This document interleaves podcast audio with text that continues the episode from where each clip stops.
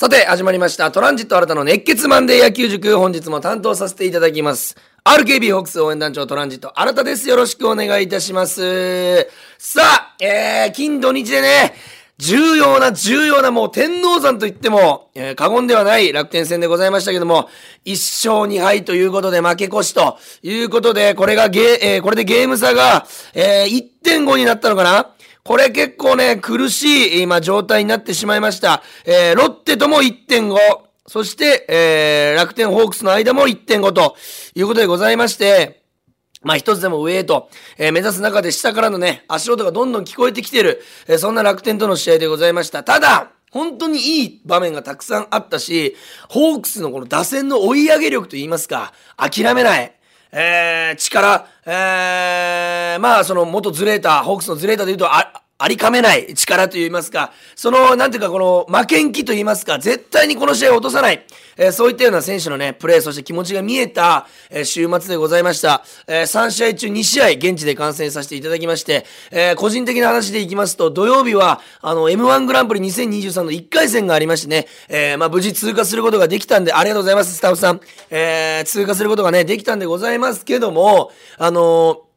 にじごじゅっぷん、えー、劇場集合でございまして、にじよんじゅうごふんまで、えー、にじプレイボールの試合を見て、で、さんじごじゅっぷんに出番が終わりまして、さんじごじゅうごふんにはもうドームに帰ってすぐ試合を見てると。えー、野球 エムワン 野球という風なね、えー、まあまあこの盤石なリレーと言いますか、えー、まあ見事ね、その試合、ホークスも勝つことができましたし、我々も勝つことができたと。えー、最高な土曜日になったんですけども、まあトータルで見るといっしょうにはいと、えー、いうことでございまして、悔しい、まあ、週末になりました。切り替えてこれちょっとね、アウェーがいっしゅうかんちょっと続くんですよ。なので選手たちメンタル、そして体力的に疲れるいっしゅうかんちょっとになると思いますけども、やっぱりここ耐え抜いて、へー、やっぱロッテ、楽天、本当にね、一生の一個の試合のね、勝ち星が順位を大きく分ける、クライマックスいけるいけない、にいいけるいけない、えー、ホームで試合ができるできない、これ分けますんで、えー、皆さんもね、後押しをね、よろしくお願いしたいなというふうに思います。さあ、今日はですね、あ、今日もですね、メールをたくさんいただいております。ありがとうございます。まずはですね、中村諦めないさんから、えー、メールいただきました。ありがとうございます。えー、こちら、最近のいちばん、周東さんの定着、ホークスにとってとても大きいと思います。周東さんの活躍を教えてください。秘訣を教えてください。教えてくださいということで、えー、メールいただきましたけども、中村諦めないさんなのに周東さんの質問というね、えー、まあそこら辺のギャップも非常に素晴らしいなと、えー、面白いなというふうに思いますけども、周東さんいちばん定着して確かくがつに入っての打率が、えー、昨日の試合前まででさんわりろくぶよんりんかな、本当に高いアベレージ、そして出塁率を残してくれてる、そしてセンターでもファインプレーを続出させてくれてるんですけども、えー、まあね、今シーズンなかなかこの ダブリュービーシー 世界一になってから、チームに帰ってきてからは一軍でも定着してでも試合には出れないという試合がね、まあ続いておりまして、本人のバッティングの調子がね、ちょっと上がってこないと。ただその中で盗塁数はしっかりと残しておりますし、盗塁王をね、取れる位置というか、盗塁王でございますから、まあ取り切ってほしいなというふうに思います。ただバッティングの調子がね、上がってきたというところあるんですけども、え僕が見る限り今シーズンの中で周東さんにさんかいもバッティングのフォームを変えてるんですよ。だから本人の中で試行錯誤しながら、えどうやったらこの打てるかっていうのを考えながらやってる姿をね、え我々本当ドーム、そして映像でね、えたくさん見てきました。そしてラジオで聞いてきましたんで、本当に周東さん頑張れと。そんな中で最近の活躍は我々もとても嬉しいんです、えー、この活躍の秘訣としましては、まずはね、やっぱり野球選手なんて言っても試合感、この試合に出て、試合の中で試合感をこの作っていくと言いますか、出ることで成績が残っていくと。なので代打とかいうタイプじゃ周東さんはないですので、えー、例えばごしあいで結果できな出なくてもじゅっしあいと、その中で打率をね残していく、そして打率だけじゃない走塁、えー、守備、えー、声出し、えー、ムードメーカー、これでねチームを救ってきた周東さんでございますんで、その全ての歯車が噛み合い出したかなと。なぜなら試合にしっかりとスターティングオーダーとして出始めたから。藤本さんが周東さんをね、一番で起用、まあ、中村、あ中村明さんの途中の離脱も少しありましたし、牧原さんが今離脱してて、栗原さんが離脱しててと。その中で、えー、まあ、周東さんの力がね絶対的に必要になってきたというところで試合に出ることができた。ここで、ねまあ、試合感を取り戻したことが一番の活躍の秘訣かなと。あとはやっぱり、えー、守備、えー、盗塁っていうのが数がね増えてくる中でバッティングへのいい循環にもなってきたと。そして満塁ホームランもねこのさん連戦はありましたし、えー、ツーストライクが追い込まれてからでもセンター前にねこれまあセカンドに取られても内野安打で、えー、逃げたりとか一塁を駆け抜けたりとバット当てただけでもセーフになる足の力ありますんで、その中でセーフティーバントをして、えー、まあ相手を撹乱させていく。ドームで見てますと周東さんが打席に入るとサードはもうサードベースとホームの半分ぐらいまで来てる。打たれたらもうそれちょっと危ないよっていうぐらい近くまで来てる。それぐらい、まあ、相手の守備をね揺さぶっておりますんで、そういったところがこのうまく全部が周東さんのねこの循環といいますか、周東さんの中でのプレーが噛み合ってきたのかなと。それでまあチームの勝ちに、えー、まあ歯車を噛み合わせていく一つのピースになってきたと。だからいい循環で来てるんじゃないかなと。このさん連戦大量得点で先手打たれるケースがね結構あったりとか、えー、途中突き放されるケース結構あったんですけども、よんてんとかごてん取って、えー、追いつくケースっていうのが増えてきてますんで、打撃はね、えー、やっぱりえー、上り調子だからこそやっぱりずっと言ってるピッチャー陣、ここに期待したいなというさん連戦でございました。周東さんこれからもね活躍してくれると思いますんで、皆さんで応援しましょう。そしてもう一つメールが来ております。こちらドコモユーザーだけどソフトバンク好きさんからいただきました。ありがとうございます。機種変してください。乗り換えてよ早く。うんいいね、わざわざ書かなくてドコモユーザーだけどとか。ちなみにねこの方の、ね、メールはですね、最近の大津投手の安定感がすごいですと。理由として大きな役割を担っている大津投手、なぜ抑えれているのですかという質問が来ております。団長教えてくださいということでメールが来ております。基本的にはね大津投手という選手投手はねまあ、福岡出身で、えー、ほんとね、地元民からね、えー、まあ、ルーキーにか、にもかかわらず愛されている選手。ただ、ひゃくななじゅうごセンチ、ろくじゅうさんキロと、プロ野球選手でろくじゅうさんキロですよ。超小柄。えー、プロ野球選手の中では。身長はね、ななじゅうごセンチ。だから僕ひゃくななじゅうごセンチ、はちじゅうさんキロありますから、あの、あの、にじゅっキロぐらい、大津投手より体格いいんですよ。そう考えると、大津投手のなんていうかな、このプロ野球選手の中での、おまあ、スリムさっていうのが伝わると思うんですけども、なぜここここまで活躍できてるか。もちろんねストレートの質がかなりいいと。途中ね序盤活躍して中盤ちょっとね打たれるシーンあったんですけども、今はもう本当にね盤石な防御率も にてんろく ということでしっかりと抑えてくれてますし、プロ初勝利からね、今もうにしょうしております。なぜ抑えれてるか。やっぱり変化球の数とコントロール。そして何よりマウンド度胸でございます。まずはですね、変化球の数。えー、まずストレート投げて、スライダー、カーブ、チェンジアップ、フォー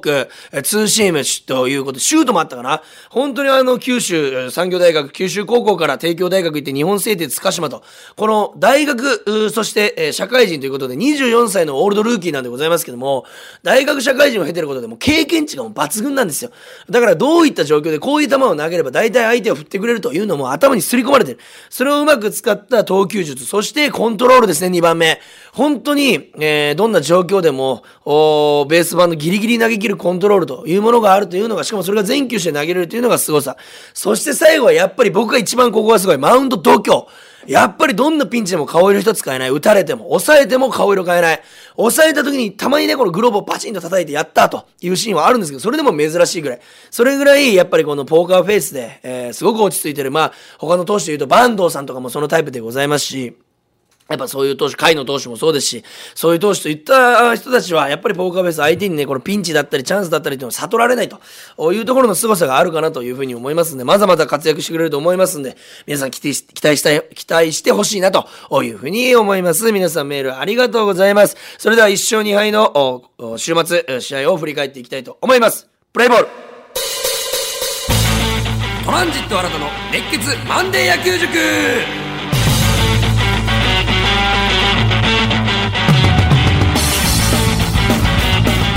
さあそれではですね、くがつようか金曜日の楽天戦から振り返りたいと思います。まずは先発投手石川修太投手と岸投手でございました。結果的には石川投手がねごかい途中ひゃくななきゅうよんしってんということで、まあ本人の中でも納得いかないし、まあ、ファンの皆さんもちょっと残念だったなと。やっぱ石川投手にかける期待、ノーヒットノーランもされておりますし、今シーズンやっぱりあんまりねこの調子が上がってきてない中でも、あまあ勝ち星をねまだ積み重ねていってほしいなという試合だった。そして大事な楽天戦の初戦でありましたので、えー、まあ少し残念だったかなと、えー、まあにかいに、えー、まあいっかいの裏からいきますか。いっかいの裏、先ほど言いました周東さんがねセカンドへの内野安打で出塁、そして初球で盗塁を決めると、もう相手からしたら、岸さんからしたら、えいつの間に二塁行ってんのという、わずかご球、周東さんによん球、そして三森さんの初球で走ったのでご球でノーアウト二塁を作っているという状況、相手からしたらちょっと最悪と。僕はここね三森さん打たせると思ったんですけど、藤本さんは送りバントを選択して確実にいってんを取りに来た、いってん勝負になると思った試合、えー、そこで、えー、まあ柳田さんがね、えー、打ち上げた犠牲フライが正直センターよりの定位置より前で、普通の選手なら絶対に走らせない、ランナーコーチャーもしランナーも走らないんですけども、もう周東さんがもう行く気満々で上がった瞬間、なんかそのなんていうかな、はいはい来ましたっていうなんかもう仕事人の顔と言いますか、すぐ三塁ベースに戻って、えー、まあ正直犠牲フライというのは難しさがあって、スタートのタイミングが、えー、センターが取ってからしか走っちゃいけないんですよ。これがプレーが切れた瞬間にしかあとあの走っちゃいけませんので、えー、取った瞬間に走らないといけないところが難しさの一つ。その中でめちゃくちゃ肩の強い辰巳さんがセンターということで、結構悪条件だった、えー、定位置より前の打球、辰巳さんあ初回走りにくいというところで、かなり悪条件の中でホームをもぎ取った。もう柳田選手もありがとうありがとうという風にねベンチに帰って、えー、言っておりましたけども、最高の先制を取った状態から、えー、にかいの表ツーアウト石川修太さんが取って、えー、しかもツーストライク先に追い込んだ阿部選手に対して高めのストライクゾーンの高め甘い球を投げてライト前、そして大郷戦にはレフト前、そして住谷さんに、まえー、フォアボールで満塁にして、えー、石川投手の、まあ、冒頭、まあ、ファイルで、えー石川投手のこれ冒頭かなとタイムリー内野安打、あそうそう冒頭とタイムリー内野安打で、えー、逆転されてしまうという結構悪い流れで、しかも取られた後の回に、えー、取った後の回に取られるというちょっとね循環の悪い試合になってしまいました。まあそこで、えー、よんかいの表ですね、どっちがいってん取るのという状況で、えー、よんかいの表、えー、ヒットと、えー、フォアボールでランナーを貯めて住谷選手にタイムリーヒットでよ、えー、まあその状態でかなりね、えーこのいってん次どっちが取るのという状況で、えー、いってん取られたことがかなり痛かったんですけども、ホークスは諦めないよんかい裏、えー、ごばんろくばんの連続タイムリー、明さん健太さんの連続タイムリーで井上智也選手がショートゴロの間に井上智也選手のショートゴロの間にいってんを挙げると、プロ初打点をマークした。ここまででいっかい試合を落ち着けないといけないですね。普通さん対にということで、さあここからピッチャーが粘って、次のいってん、にてんで試合が決まるよというところでごかいの表でございます。岡島選手センターへのヒット、辰巳選手内野安打、安倍さんへのフォアボール、これが痛かった。そして、小郷さんへのタイムリーヒット、住谷さんタイムリーヒット、小深田さんタイムリーヒットということで、まあ、ここで全ての流れを失ってしまうと。石川さんから田浦さんに続いたこのリレーでございますけども、田浦さんも流れを食い止めきれず、まあね、柳田選手のね、ライト、ライトでの惜しいプレーもありました。まあそういうところも含めてでございますけど、よん失点ということで、この時点でなな対にと。いうことで、ちょっともうこの試合苦しいんじゃないかなと思ったところのろっかい裏、ワンアウトから今宮さん、センター前、えー、そして柳間さん、ライト前、そしてツーアウトになって、生見さんが内安打、そして周東さん満塁ホームラン。本当に興奮しました。なな対にからなな対ろくに一気に満塁ホームランで追い上げる。しかもツーアウトから、えー、ツーアウト満塁からでございます。周東さんの最近の活躍を象徴した、まあ、ホームランという、ね、ものは最高の形、結果でございます。そこまでとは言わなくても、ヒットでもね、すごい中で、スタンドまで入れてみせると。なんかやっぱ周東さん持ってるなと、足じゃなくてバッティングでもまだ行くぞというところ、この最近のホークスの戦い方でやっぱ一番勢いに乗るのはね、打撃陣のいっかい、いちイニングでの大量得点、そして離されたピッチャー陣が点数を離されても追いつけると、追いつくと、じわじわいくっていうところの攻撃ができているところが、ホークスこれからクライマックスシリーズに向けて明るい材料かなというところでございます。これでなな対ろくということでございまして、えー、まあ、周東さんがね、ろっかい裏に打った満塁ホームラン、えー、これはワンストライク、ワンボール、えー、まあ、ワンボール、ワンストライクから、あ打ったホームランでございましたけども、高めのストレート、しっかりと見逃さず、えー、まあ、これ、岸さんもね、かなり疲れた状態でのピッチングでございましたんで、えー、見事捉えることができて、えー、まあ、まあ、見事捉えることができたというか、そこを見事捉えて、えー、ひゃくいち球目を、ライトスタンドにと。だからこそこのリリーフが大事になってくる中で、えー、まあ、登板した。なな対ろくできゅうかい裏迎えたいと、ななかい裏、はちかい裏とね、抑えられていたので、きゅうかい裏どうにかというところで、きゅうかい表バウンドに上がったつもりさんが、ちょっと簡単にいってんを取られてしまうというところで、まあかなり苦しいというか、もうきゅうかい裏がちょっと絶望的になってしまったと。いってんさとにてんさ、抑えが松井幸さんが出てくる中でかなり違いになるところで、まあちょっと痛かったのかなと。さあそこで切り替えて、まあ行きたかったあだいに戦目、くがつここのか土曜日でございます。ななたいにと見事勝利することができました。あ勝ち投手、えー、まあ海野さんについたんですけども、和田投手がごかいきゅうじゅうななきゅうにしってん、粘りの投球、そこを田中将大投手から、えー、ななかい裏一挙ごてんを取って逆転と。この試合、先ほど言いましたように、もう僕はあの エムワン 終わりで、あの、ギリギリ間に合ったんですけども、最高の状態と言いますか、もう盛り上がりに盛り上がったドームで観戦することができたと。えー、すべて動画に収めることができたタイムリーヒットでございます。まずはね、ごかいの表、きゅうばん安田選手、ここがね、一つこの試合のターニングポイントになったんですけども、きゅうばんとして、えー、まあ安田選手が、楽天のね、たまにスタメンなんですけども、この日さんあんだということで結果を残した、きゅういちにと上位に回るところでチャンスを作られて、島内選手、先制タイムリーでにてん取られる。ホークス、まあ、田中将大投手に対して、えー、いっかい、えー、にかい、えー、そして、えー、よんかい、えー、そして、えー、ろっかいということで、ほとんど三者凡退を食らってた。その中でのななかいの攻撃、まず、柳田選手がフェンス直撃のツーベース。これがななかい裏ラッキーセブン勢いを作りました。そして近藤選手がツーベースで二塁三塁のチャンスを作ると。皆さんここで違和感感じませんか？ツーベースを打った柳田選手。そして次に近藤選手がツーベースを打ったのに、なんで柳田選手がホームに帰ってきてないのと。ここで、楽天、センター、辰巳選手がスーパー超ファイン、とてつもないベリープレーを見せたと。いうことでございます。これどういうことかと言いますと、これね、映像で見た方いらっしゃるかもしれませんけども、えー、ランナー二塁、ノーアウト二塁で柳田選手、近藤選手が凄まじいライナーの当たりをセンターに打ったんです。で、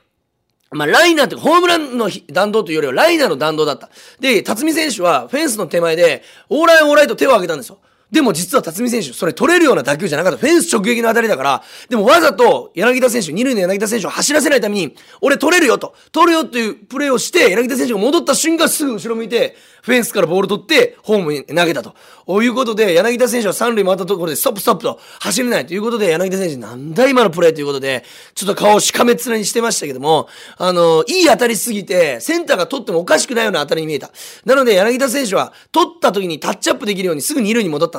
だから誰も悪くないプレーなんですよ。これは打った近藤選手ももちろんすごい悪くない、えー、で辰巳選手はもちろんいいプレーした。で柳田選手もセオリー通り、えー、犠牲フライに戻ったということで誰も悪くないプレー。ただ辰巳選手がうますぎたというプレーでチャンスを、まあ、いってんが入らなかったんですけども、中村晃選手フォアボールで満塁作って、このノーアウト満塁から点が入りづらい状況で一発目の今宮選手がタイムリーツーベース、柳町選手がライトへのタイムリー、そしてデッドボールで再び満塁にして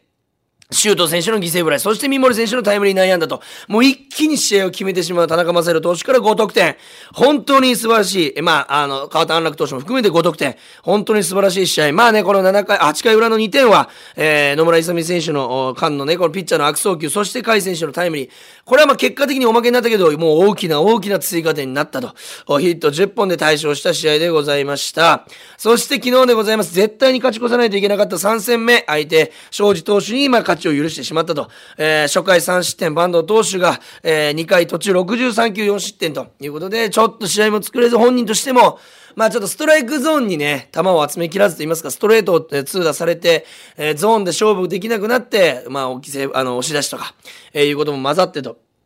いうことでございまして、フォアボールがよっつ出してると。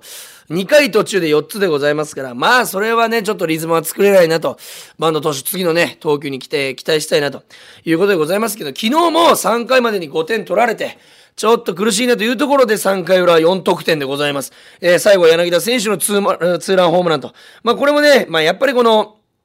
野球のセオリーとしては、まずはこのいちばんにばんでチャンス作ってさん、よん、ごが返すとよく言いますけども、一番大量得点につながりやすいのは下位打線からなんですよ。で、なんでかというと、チームでのいいバッターっていうのはさん、よん、ご、ろくでしょ？ いち からろくぐらいまで。のところに、えー、チャンス、ランナーを貯めた状態で回ると、それはもう打点稼げるよねと。た、えー、大量得点が入るチャンスと。えー、いうことで、はちばん、あ上林さんが、あヒットで出て、えー、で、甲斐さんがタイムリーツーベースでもうすぐ繋いで、そして、まあこれはね、なぜ、えー、打ったのかというと、まあ点差が開いてるからこそタイムリーツーベースに繋がったと。そして、三森さんのタイムリー、そして柳田さんの完璧なツーランホームラン。打った後に一回これバットを戻して、体を戻すような、仕草、柳田選手が一番いい時のホームランの形。で、ここで試合が落ち着いたんです。よん、ご、ろく、ななかいと。だからこそターニングポイントはこのはちかい表ね。えー、藤井さんに変わったところの、最後、おまあ結果的にはあパスボールという形になってしまった峰井さんの、えー、セーフティースクイズのようなサインがね、えー、出てたと思うんですよ、えー、結果的にワンアウト一三塁からバッター村林さんがバントの構えして引いたけど、そのフォークボールを峰井さんが取れずに決勝点と、えー、じゅうに安打ずつ放ちながらもよん得点のホークスとろく得点の楽天の差が出たなというところでございます。やっぱりこのフォアボールだったりミスっていうのがね、この終盤特にこのいってんというのが大きくなる中で、えーその一人のランナーがねかなり大きな意味を持ってくる、まあそれが最たる例になった試合じゃないかなと。だからピッチャー陣の踏ん張りがもうちょっとねこれあればさん連勝いけてたかなと、えー、バッター陣はかなり、えー、だから昨日の試合もよんいちイニングよん得点、えー、その前の試合もいちイニングご得点、えー、その前の試合もいちイニングよん得点ということでよんてんごてんよんてんといちイニングで取れると、この爆発力を持っているホークス打線だからこそピッチャー陣が粘ってくれて、えー、まあ、毎試合毎試合それは無理ですけども、まあ、投打が噛み合うというのはそういうことでございますんで、まあ、取られたとしても、今取られたくないよという時に取られないというところが、まあ、それがね、皆さん一生懸命やってる中でそれですから、まあ、全体の試合の流れを俯瞰的に見ると、そういうことということでございます。さあ、あ明日からアウェーの試合がね、始まります。本当ここね、もう毎回言ってますけど、ここ勝負でございますんで、ここをね、ホークスファンの応援とそしてホークス選手に期待してこのラジオを終わりたいなというふうに思います。来週も皆さんからメールたくさんお待ちしております。メールアドレスは ケーオーアールアットマークアールケービーアールドットジェーピー ケーオーアールアットマークアールケービーアールドットジェーピー までよろしくお願いいたします。さあそれでは皆さん、えー、このいっしゅうかん、えー、ちょっとアウェー続きますけども敵地にパワーを送り続けてほしいなというふうに思います。えー、そして皆さんにも我々に、えー、僕にもねパワーを送ってほしいのでメールお待ちしております。それでは今日も聞いていただきありがとうございました。ゲームセット。ここで Google ポッドキャストをご利用の方へお知らせです。Google ポッドキャストはにせんにじゅうよねんろくがつにじゅうさんにちをもってサービスを終了します。引き続きこの番組をお楽しみいただくには、ラジコ、Apple ポッドキャスト、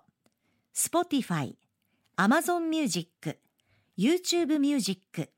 いずれかのアプリをご利用ください。これからも、アールケービー ラジオのポッドキャストをお楽しみください。